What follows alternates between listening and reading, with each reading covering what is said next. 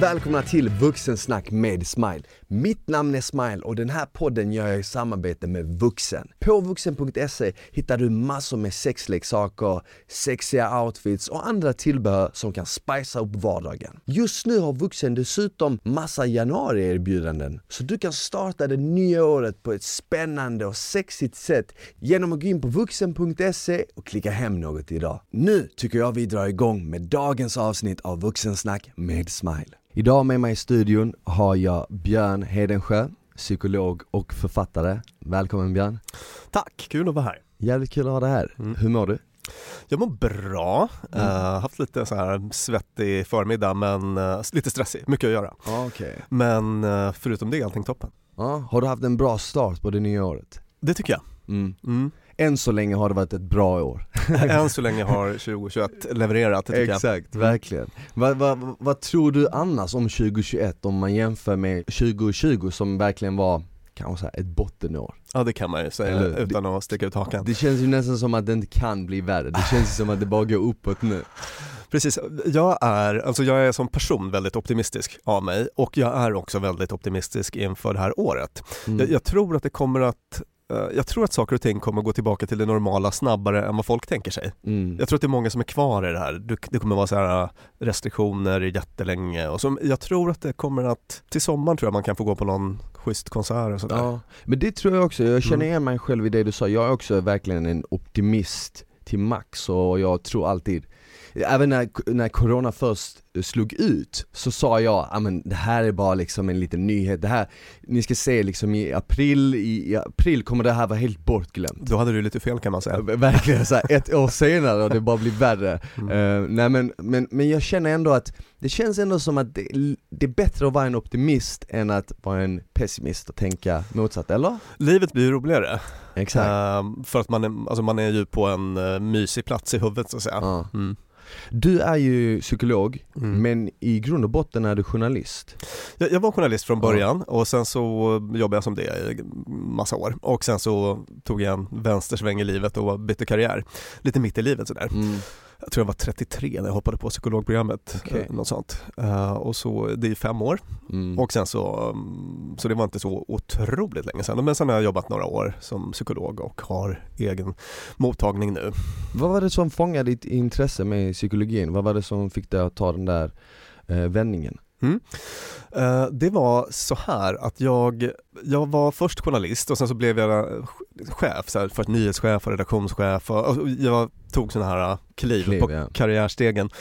Och till slut så hade jag jättemycket liksom personalfrågor och sånt där och då började jag intressera mig väldigt mycket för så ledarskapspsykologi Mm. och eh, och så. Eh, du vet, jag hamnade i situationer där jag fick säga upp folk och sitta med gråtande medarbetare och jag började fundera väldigt mycket på hur, hur man kan jobba med, effektiv jobba med Mm. människor och ta människor på ett bra sätt sådär. mm.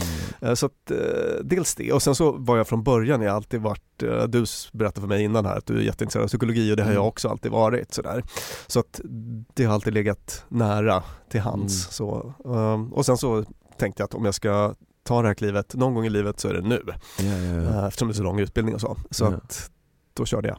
Men det känns som att många människor, eller jag får en feeling av att jättemånga människor är intresserade av psykologi och varför vi gör som vi gör och, och så vidare. Det känns ändå som att det är något, när man pratar med folk så säger de oftast att ja men jag är intresserad av psykologi. Mm. Är det liksom, det kanske ligger i vår- vår natur att vara intresserade av liksom vårt eget beteende och andra människors beteende. Jag tror det. Alltså det, det kan, alltså om man läser på lite så kan det förklara så himla mycket av sånt som man är med om. Alltså man kan Mm. fatta var- varför han sa si och hon sa så och den personen gjorde det. Man kan få massa insikter sådär. Och det är ju spännande. Mm, Känner du själv efter din utbildning och liksom nu när du jobbat som eh, psykolog, du har dessutom släppt en hel del böcker också. Eh, känner du att du har fått svar på mycket frågor som du hade innan det? Det känner jag att jag har. Eh, Och det är också en sån här drivkraft. Jag är en jäkligt nyfiken person. Alltså jag vill så här eh, om det är något jag undrar över eller inte riktigt förstår så vill jag fatta. Mm. Eh, och så att, precis, mina böcker till exempel har varit sådana. Det, är så här, det, det här fenomenet vill jag Mm. veta allt om. Så att nu bara ska jag researcha det som en tok och sen skriva en bok om det. Eh, Det har varit min utgångspunkt för varje bok, så här, min egen nyfikenhet. Och, så, att, så att jag har ställt frågor som jag verkligen har velat ha och fått svar på dem. Inte alla, men många. Vad, vad, vad känner du att du är mest nyfiken över just idag? Skriver du på en, en ny bok nu? Nej, fast jag har precis börjat få tillbaka skrivsuget så att jag har börjat fundera lite på, på nästa bok men jag har väl inte riktigt någon färdig idé än. Jag får Mm. återkomma när jag har det. Ja. Mm. Ehm, vad, eh, vad skulle du säga att vi människor i dagsläget, i nuet, eh, brottas med mest när det kommer till just det mentala? Hmm. Det är ju något med vår tid som är, alltså stress möjligen Mm. skulle jag kanske säga. Alltså om, man tittar, om du går till en vanlig vårdcentral och kollar på statistiken så tror jag att det är runt 50% av personerna som kommer till vårdcentral eh, 50% av alla som kommer dit, patienter, gör det med någon typ av stressrelaterad Mm. åkomma. Eh, Så att, så att jag skulle säga att det, det, det är nog stress och det har väl att göra med eh, många olika saker i, Ja. i vår tid. Alltså det här liksom informationsöverflödet Mm. och ja, massa olika. Så det känns, man skulle nog kunna säga att människor förr stressade mindre, liksom om vi spelar tillbaka 100 eller 200 år i tiden. Det tror jag, Eller- eller, eller så var det. Med tanke på liksom Ja. alla intryck som man har idag versus som man hade det då liksom. Ja. Och bara om man tittar på en sak som sömn till exempel så, så vet man att, att vi sov fler timmar för, eh, för 100 år sedan Det är så? ä- än vad man gör nu. Ja. Okej. Mm. Men vad skulle du säga, hur mycket av vårt beteende styrs liksom av vår omgivning, familj, liksom vänner, var vi är uppväxta och hur mycket är genetiskt, liksom hur mycket har vi ärvt av föräldrar, farföräldrar och så vidare? Mm. Det där är ju så otroligt spännande faktiskt. Mm. Och det finns ju något som kallas tvillingstudier där man, liksom, där man kollar på, så här, enäggstvillingar delar ju 100% av, av DNA, eller de har samma, exakt samma DNA. Och eh, då kan man kolla sina tvillingregister om, eh, om en sån tvilling adopteras till en annan familj. Ja. Så kan man ju se då hur mycket Ja. som är liksom genetisk influens och hur mycket som kommer från miljön. Alltså den typen av studier, så tvillingstudier. Så man kan faktiskt kolla det eh, och eh, vi i Sverige är väldigt duktiga på sån tvillingforskning vi- för vi har något så här jättestort och bra tvillingregister. Och då har man ju sett det är så otroligt häftigt, alltså sånt här som man tänker är extremt mycket styrt av ens omgivning och miljö, alltså till exempel vad man har för politisk åsikt. Till och med det har en viss liksom, genetisk, Ja, det finns en genetisk påverkan. Mm. Är, är inte det lite... Det är jävligt häftigt. Det- Du menar alltså nästan att tvillingar som inte har haft någon kontakt med varandra, kanske levt på två olika sidor av världen, ja. men ändå har samma intresse när det kommer till politik, till samma smak av kanske mat och så vidare. Och så Ja. vidare. man, man, man kan hitta att liksom Mm. gener spelar roll där också, Mm. till sånt som man tänker helt, b- verkligen borde vara styrt Mm. av ens omgivning och miljö, att, att, att gener spelar in där. Och, ehm, men det, det man kan säga generellt sett är att liksom gener och miljö Nästan vad du än tittar på så, så är det liksom både gener och miljö. Okej, så här, din ögonfärg det, det är verkligen, Mm. det, det är ju gener då. Eh, Men det mesta annat är liksom både och, båda delarna spelar in. Ja. Och så lite olika mycket beroende på vad det är för grej. Men så här, personlighet till exempel, Mm. Där kan man se att det finns en, en liksom stark genetisk eh, komponent. sådär. Det är så. Men jag, jag, jag känner nästan att det kanske skulle kunna vara så att du har eh, din, din genetik ger dig eh, en viss sammansättning av till exempel din personlighet Mm. och sen kommer omgivningen och liksom hur du växer upp antingen sänka eller höja Exakt. de olika komponenterna. Precis. Förstärka eller Ja, försvaga. Liksom. Så är det ju. Så att om, om man tar Zlatan till exempel. Mm. Alltså om han och jag med våra olika genetiska förutsättningar skulle få 10 000 timmar med en boll Mm. så kommer han bli 700 gånger bättre än mig. Ja, För att han har liksom genetiska förutsättningar. exakt. Eh, Men, men om jag kanske tränar en miljard timmar fotboll så kanske jag kan bli lika bra. Är ja, du med? Precis. Så att, så att eh, liksom både miljö och ens genetiska förutsättningar spelar roll. Sådär. Ja men det har jag alltid tänkt på också, för att många säger ju så här, ja men du kan bli exakt vad du vill eller du kan liksom lyckas med vad som helst. Mm. Och det, det ligger ju en del sanning i det. Mm. Men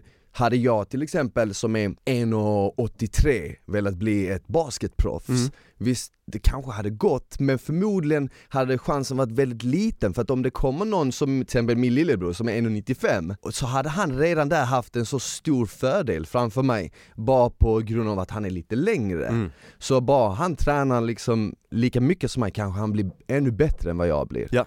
Sådana grejer är ju liksom, man har ju sina begränsningar men sen kan man ju ändå öka på det. Absolut.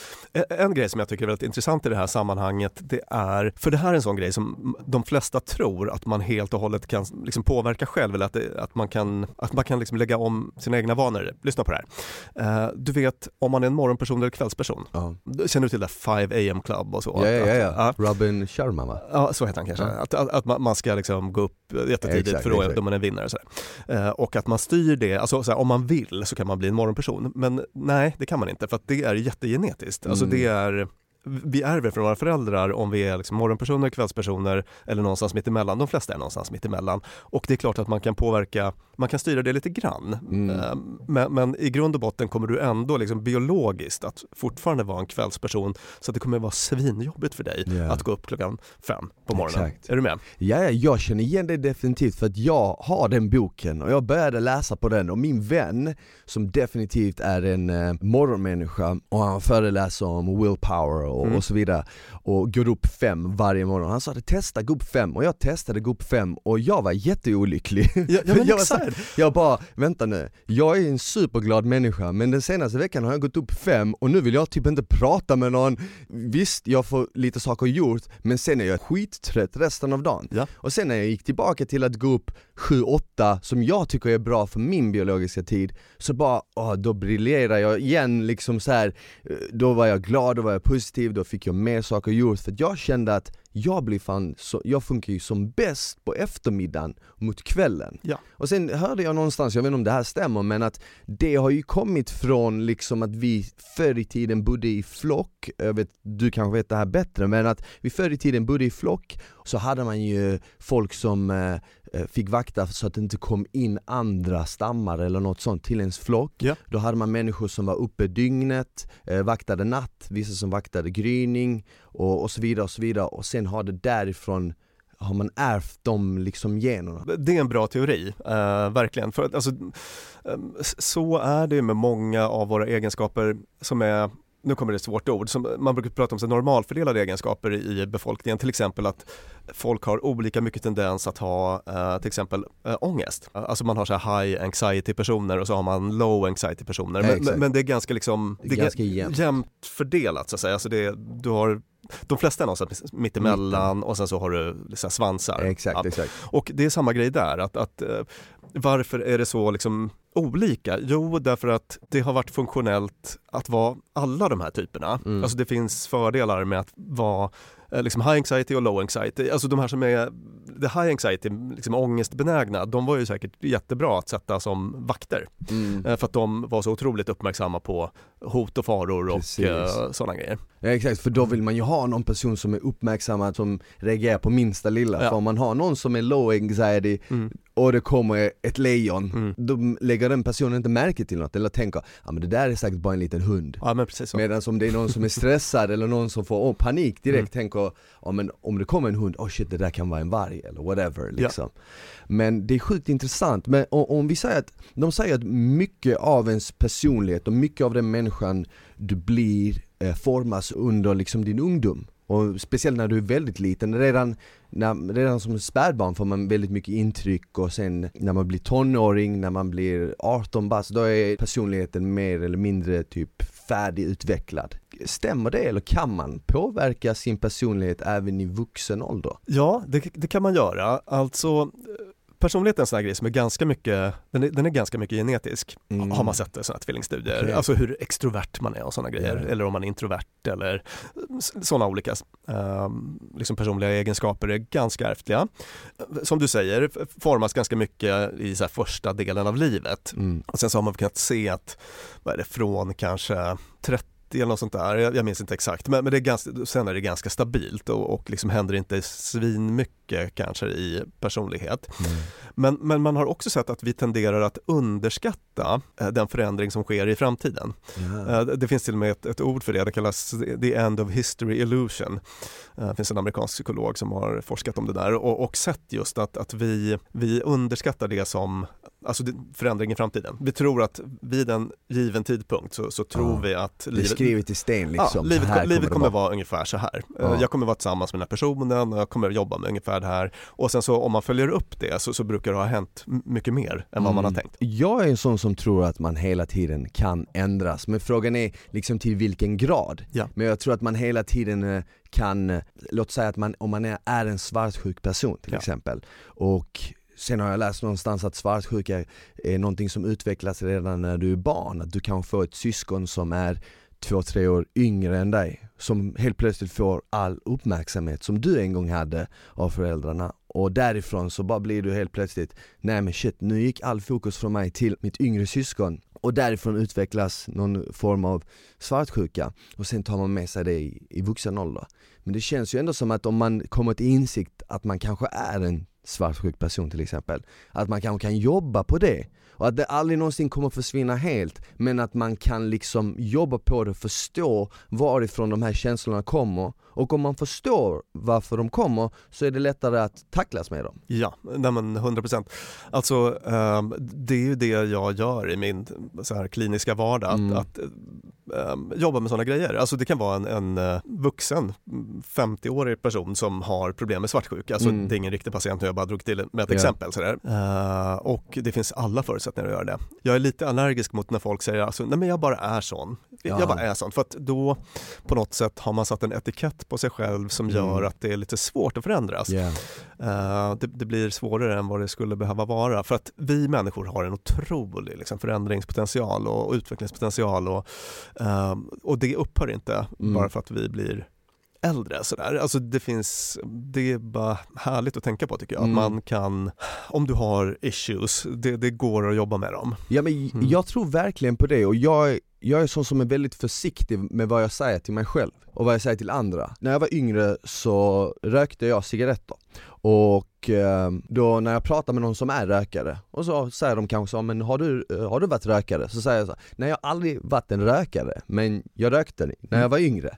Och det, Älskar vad jag hör. Och det, och det säger jag för att jag känner så här, om jag säger att jag har varit en rökare, då, då berättar jag en story för mig själv som jag kommer köpa, den storyn att jag har varit en rökare och då kommer det vara mycket enklare för mig att kanske börja röka igen. Medan om jag säger att, nej jag har aldrig varit en rökare, men jag, jag har testat på att röka till exempel. För jag, jag tror väldigt mycket på att den storyn vi berättar till oss själva och den bilden vi har av oss själva den kommer vi tro på. Liksom så kommer vi se oss själva och så kommer vi därefter hitta vår plats i världen så att säga. Ja, nej men Eller? Eh, jag kunde inte hålla med mer. Det, det är verkligen sant. Och eh, alltså du, du tänker svinbra och Uh, bara ett litet medskick till lyssnare kan vara att, mm. att uh, ni vet hur man väldigt lätt säger att folk är på ett visst sätt. Du är mm. alltid si och du är alltid så, du, du är som slarver och så här prata istället om vad personen gör. Alltså det, det, ja. det, det, är mycket bättre för att det blir inte den här etiketten mm. eh, och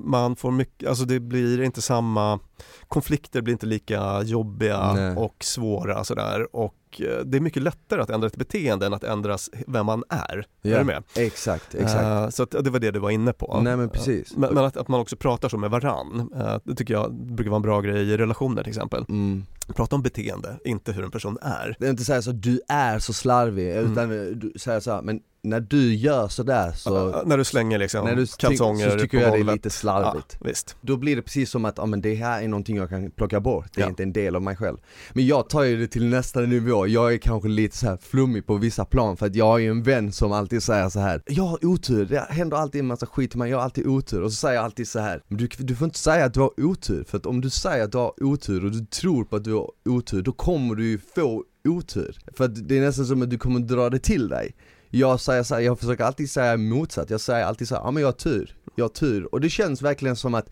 natur hittar en mer när du till exempel tror på det. Det finns massa forskning som backar upp precis Mm. det du säger. Alltså det, det, det, det är helt sant. Det, kallas, här, det kallas uh, bekräftelsebias eller confirmation bias. Mm. Att man tror på någonting eller, ja alltså om du har en övertygelse om någonting då kommer du att vara liksom selektivt uppmärksam på information som bekräftar det du redan tror att du vet. Sådär. Och då kommer du att liksom uppfatta världen på ett visst sätt. En annan grej är att, ja men säg till exempel att du, du tänker att jag är en person som alltid har otur, alltså det går alltid åt skogen. Då kanske inte du kommer söka in till den där uh, universitetsutbildningen för du tänker att det kommer att gå åt skogen. Är du med? Så att den Mm, liksom, historien mm, som man berättar mm. om sig själv, det blir lätt en självuppfyllande profetia. Precis, precis, precis. Man brukar prata om self-handicapping, att man sätter upp liksom hinder för sig själv som gör att man inte ens försöker. Så allt du ser är egentligen sätt där du kan råka illa ut Ja. igen istället för Mhm. att, eh, precis. Och då kommer du precis. aldrig ens försöka.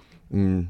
Va, vad skulle du säga, idag är det ju väldigt mycket snack om ehm, sociala medier och Mm. dess effekt på vår liksom, eh, mentala hälsa.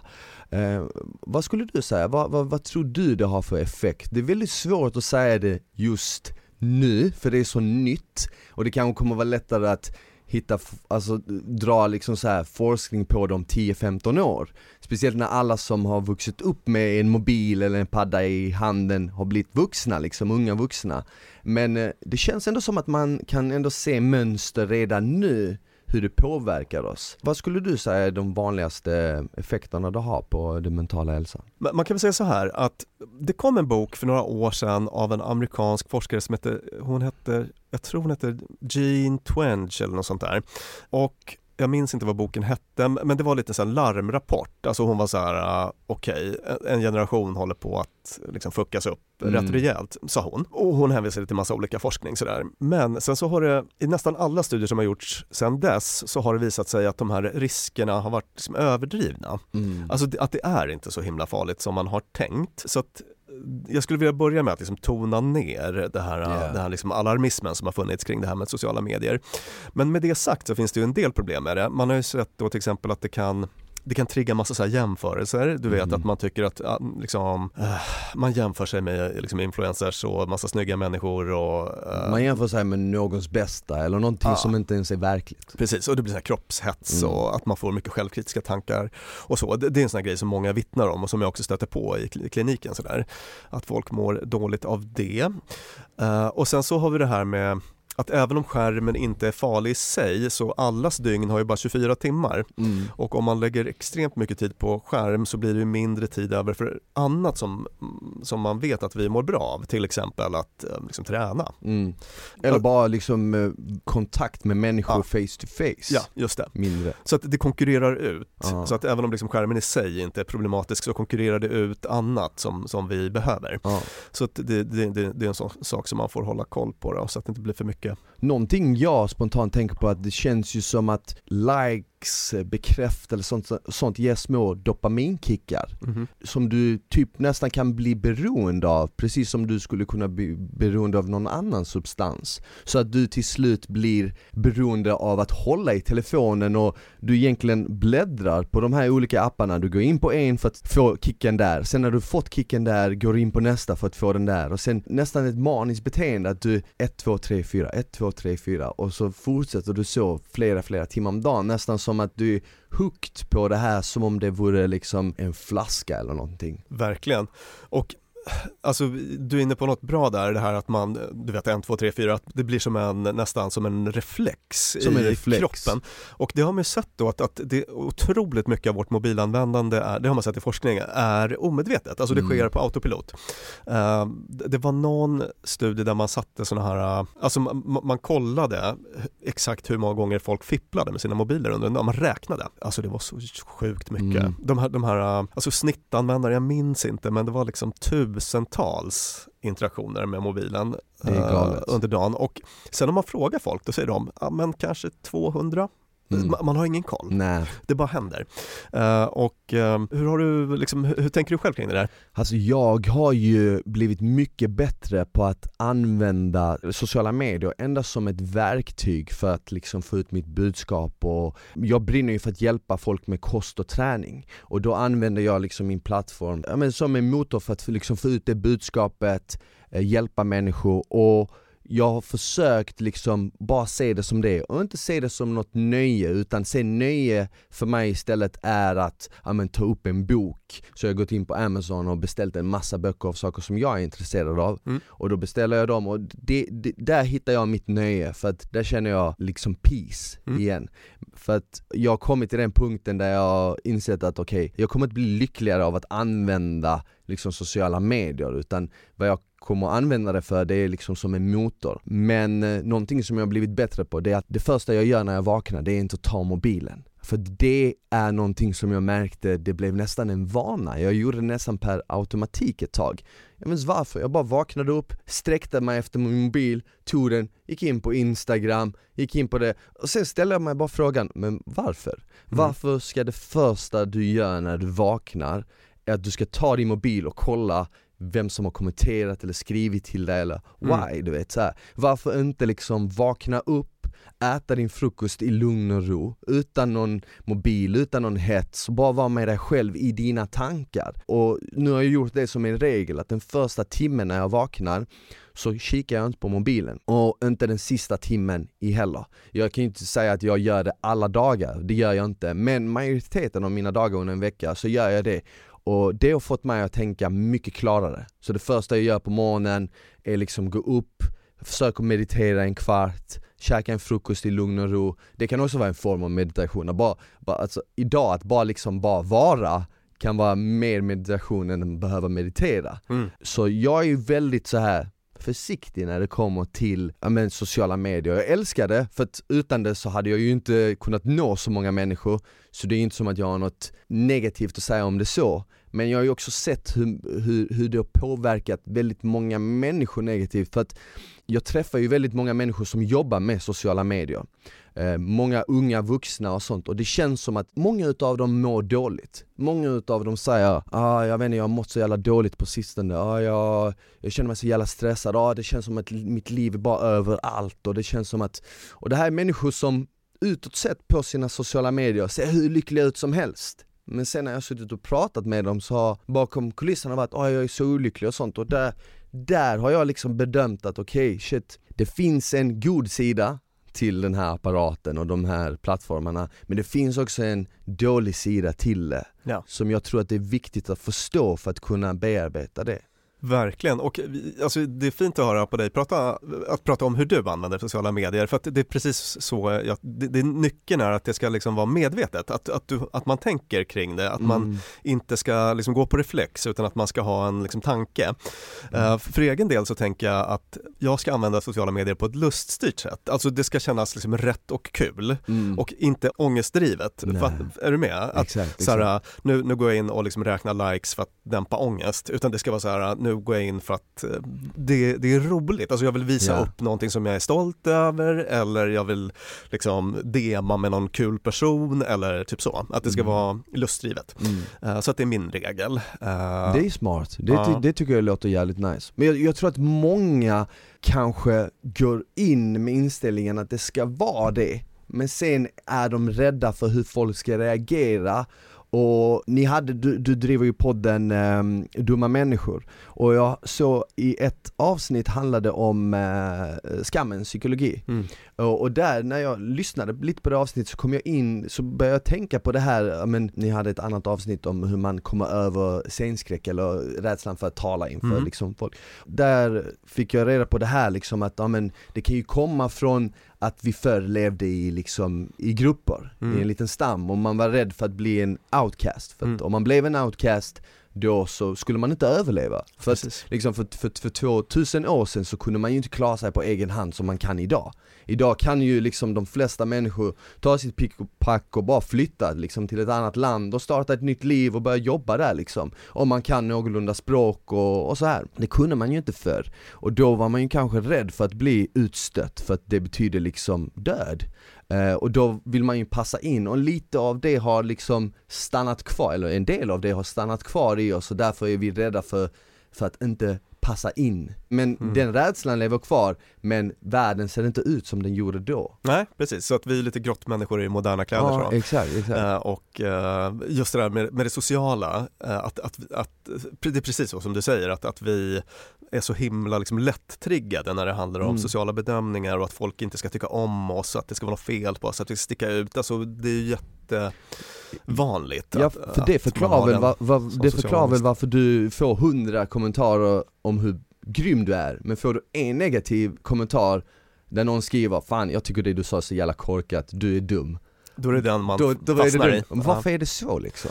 Precis, alltså det, jättebra exempel. Vi är ju väldigt, alltså vi är som art väldigt fixerade vid så hot, risk, problem, saker som kan gå åt helvete. Vi är väldigt uppmärksamma på hot liksom utanför oss själva, men, Mhm. men också inom oss själva. Det, det är då det blir så självkritik, självkritik, självkritiska tankar och så. Att i- hjärnan är liksom hårdkodad för det negativa kan man säga. Ja. Därför att det har haft ett överlevnadsvärde för våra förfäder. Att de som var väldigt uppmärksamma på problem, hot, risk hade större chans att klara sig för att de Mm. tog en stor omväg runt den där grottan där det Ja. kanske bodde en sabeltandad tiger, typ Mm. så. Eh, och ehm, så att det, det är ju verkligen så, negativitetsbias kallas det, att, att om man får nio positiva eh, recensioner och en kass, då är det den kassa ja. man, man fastnar i. Men kan man, kan man komma över det på något sätt, eller är det liksom någonting som man bara får leva med? Man kan absolut jobba med det eh, på, på massa olika sätt. Det är en ganska vanlig grej jag har hos patienter så att man har väldigt självkritiska tankar och så. Och det, då brukar jag börja precis i den här ändan att säga det som jag just sa, att, att vi, vi börjar med att normalisera, att så här funkar vi människor. Och liksom att acceptera det, att, att det är bara hjärnan som gör sitt jobb när den skickar såna här Mm. Uh, självkri- otrevliga självkritiska tankar. Alltså, jag brukar prata om att det är som att man har en liten arg och elak apa som sitter på axeln Ja. och bara kastar föroläm- förolämpningar på en. Alltså man pratar med sig själv på ett sätt som man aldrig skulle prata med en kompis. Alltså man skulle Mm. aldrig säga Fan en jävla sopa, Va- varför kan du aldrig liksom få Ja, till det? det? Det skulle man ju aldrig säga till någon annan, men det kan man ju säga till sig själv. Mm.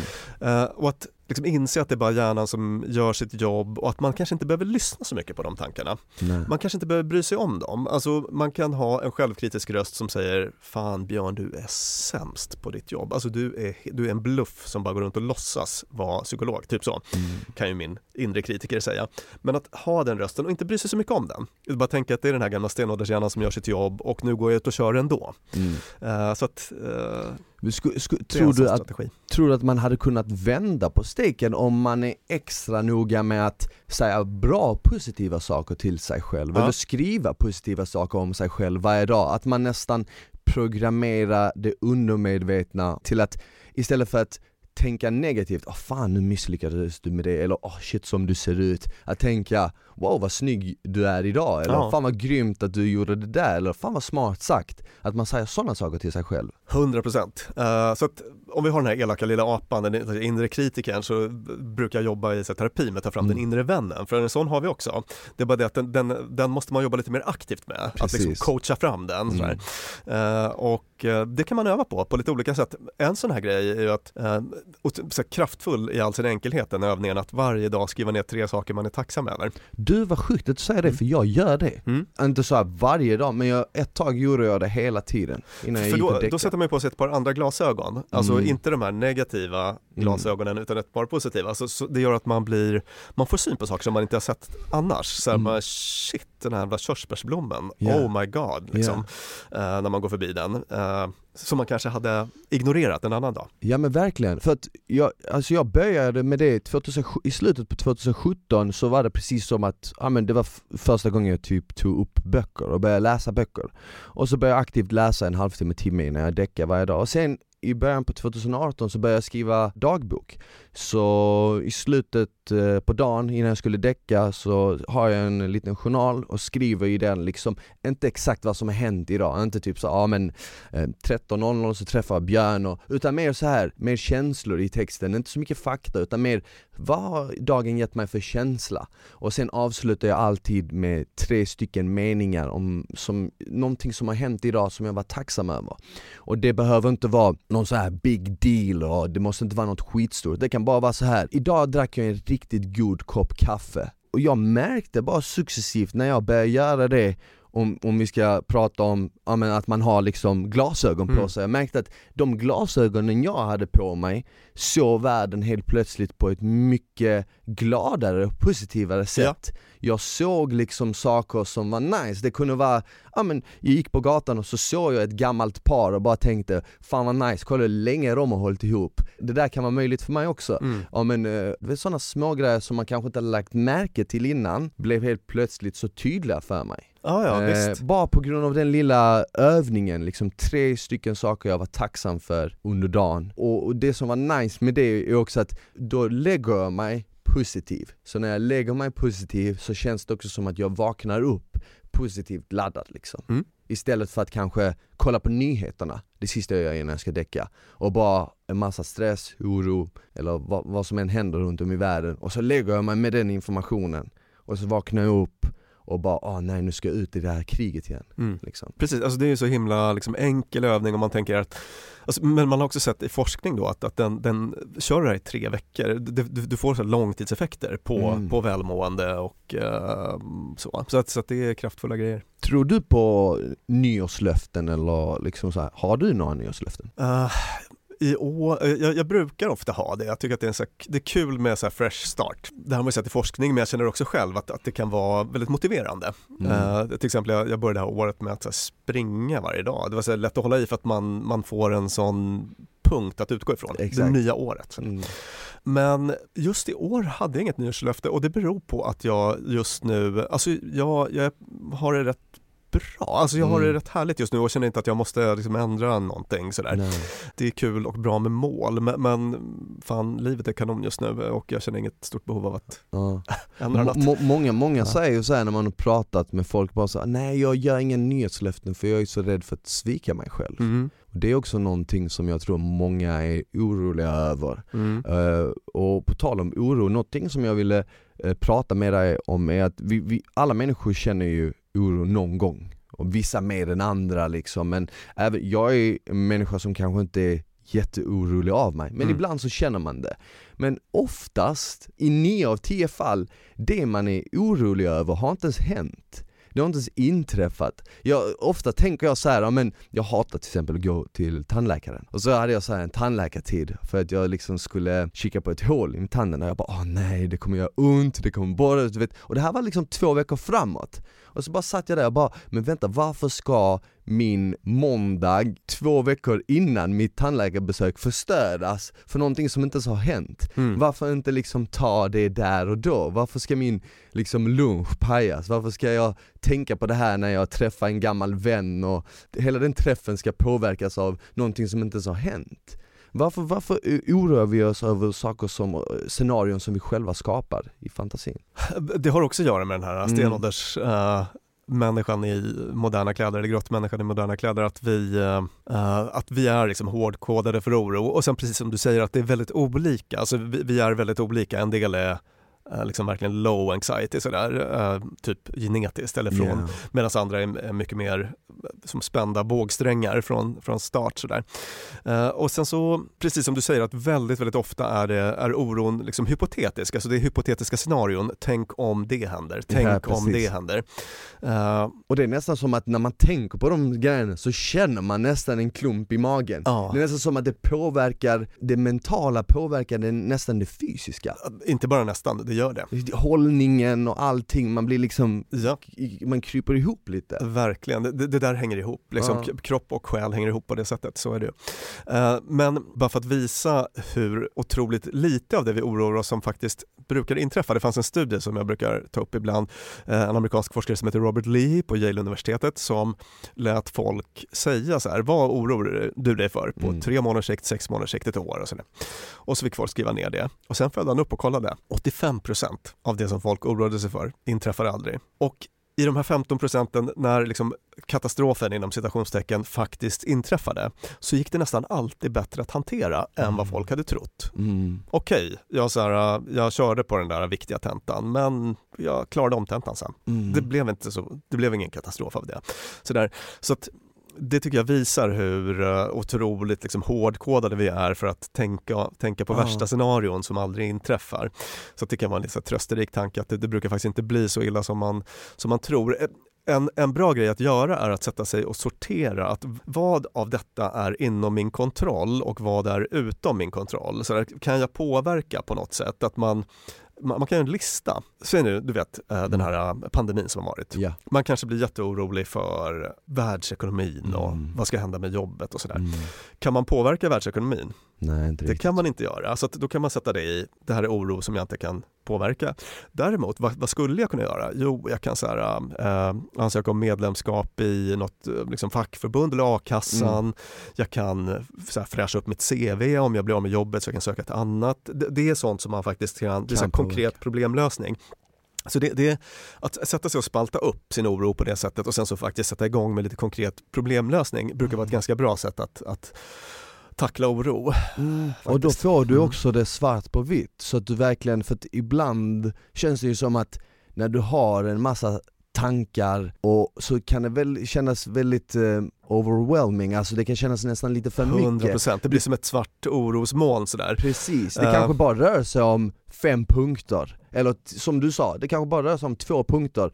En som du kan kontrollera, en som du inte kan kontrollera. Mm. Men i ditt huvud känns det som att det är hundra olika grejer. Så om Ja. du sätter det på ett papper så kanske du tacklas bättre med det. Så brukar jag tänka på mitt jobb ibland som psykolog, att det kommer in folk till mig som har, så- det är som ett så här, stort svart garnnystan Ja. i huvudet och sen så börjar jag liksom dra i de trådarna, eh, bara reda ut de här, det här trasslet och sen så Mm. får den här klienten syn på att det, fan, det här är ju faktiskt hanterbart sådär och så kan Mm. man börja gå och lösa, lösa problemen sådär. om man kan kolla tillbaka på sitt liv så oftast de tuffaste perioderna är också de som kanske har eh, gjort en starkast. Ja. Även om det, det låter lite klyschigt när man säger what doesn't kill you makes you stronger så är det ändå lite så. Om man, om man kikar på det, om man ser det ur det perspektivet också så kanske man inte blir lika orolig på så sätt utan man nästan ser det som, ja men det är en utmaning, det är någonting som kommer göra mig starkare. Mm. Eh, någonting som kommer göra mig liksom, eh, som kommer ta mig till nästa nivå. För jag, jag har hört någonstans, läst någonstans att psykologer ofta säger om du har två alternativ ett som du känner dig trygg med och någonting som liksom lite skrämmer dig, att du ska gå åt det andra, det som skrämmer dig. För det kommer i längden vara bättre för dig. Mm, precis, vi gjorde ett avsnitt uh, av Dumma människor eh, för någon vecka sedan bara om uh, sådana saker som folk brukar ångra på dödsbädden. Ja. Och då är det ofta att de valde det säkra alternativet Mm. eh, i olika sammanhang, kanske i liksom jobbrelationer eller sådär. Att de inte vågade kasta sig ut eh, utan de fegade lite Mm. och inte fick liksom leva livet fullt ut då. Eh, så, att, så, så är det ju ofta, att, att ofta lönar det sig att liksom ta lite Ja. risk sådär ehm, i relationer, i Ja, någonting som jag själv brukar tänka på som brukar hjälpa mig i sådana situationer det är så här att jag brukar tänka alltid det spelar inte så jättestor roll, det är inte så jätteviktigt. Och då menar jag liksom, när du står inför någonting som du känner, åh nej, så brukar jag alltid säga, det spelar inte så stor roll, det kan spela stor roll för dig, men i det stora, liksom hela, i den mänskliga historien, så är det egentligen oviktigt. Ja. Och även om det känns som att hela världen är emot dig just nu, så om fem år kommer ingen bry sig. Nej. När jag utgår från det tänket, alltså har jag liksom livet i behåll så är det ju ändå, har jag ändå vunnit liksom. Allt det här andra är små baggisgrejer. Då känns det ofta som att man tar sådana grejer bättre. Jag, jag tänker precis som du, jag, jag har den inställningen Mm. också. Eh, och eh, livet blir också roligare då Mm. för att man man, man, man, liksom, man kör på, man, man kanske tar lite liksom, sociala risker, man kanske liksom, du vet, öppnar sig för folk. Eh, Man, man tar en liten risk och, och liksom visar sig sårbar för människor. Ja. Och det brukar man, man få igen. Eh, man, då, då, det är liksom ett jättebra sätt till exempel att fördjupa relationer, att liksom ta lite känslomässig risk. Mm. Of- att öppna sig sådär. Eh, och livet blir mer kul. Ja. Så jag, jag har blivit mycket, så sociala sammanhang, jag, jag, är liksom mycket mer öppen nu än vad jag Mm. var för 15 år sedan. Sådär. Tror du att det har mycket att göra med att du liksom tog de här riskerna och märkte av att, ja, Ja. men shit, det var inte så farligt? Nej, alltså visst, det där är ju liksom ett work in progress. Alltså, Mm. jag, jag håller hela tiden på att utmana mig själv att uh, chansa lite Ja. mer. Livet blir fan roligare. Ja, Mm. verkligen. Eh, men om vi avslutar med liksom eh, lite så här knep och tricks för att kanske så stressa mindre oroa sig mindre för att jag tror att många människor där ute och många som lyssnar just nu med tanke på att det är vinter, det är mörkt, det är en pandemi och det enda man liksom blir bombarderad med det är liksom så här restriktioner, negativa grejer och oro och eh, jag tror ju att vi rör oss mot ljusare tider men liksom vad kan man göra konkret för att faktiskt känna och må sig bättre? Vi har ju snackat om att man, man skulle kunna liksom skriva tre saker man är tacksam över. Ja. Eh, vad är någonting mer som du gör? Typ? Mm.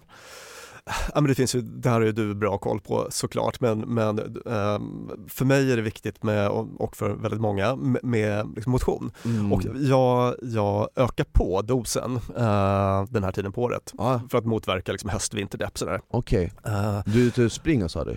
eh, springer, gymmar. Okej, okej. Eh, och en bra grej att tänka på då det är ett så här jätteviktigt och bra knep att ha ett så här utifrån och in-perspektiv. Jag ska förklara vad jag menar. Eh, att vi har ju ofta ett inifrån och ut-perspektiv, alltså att vi känner efter inåt. Så Mm. mm, är jag liksom sugen på att träna idag? Sitter i soffan, kollar på Netflix. Eh, Hur känns det på insidan? Eh, Har jag lust? Nej, det har jag inte. Jag har lust att kolla på ett avsnitt till av Netflix. Och så blir vi kvar i soffan. Mm. Att då är det mycket bättre att ha ett utifrån in-perspektiv, att utgå ifrån typ en kalender. Nitt, klockan 19 på onsdag, då jävlar ska löpardojorna på.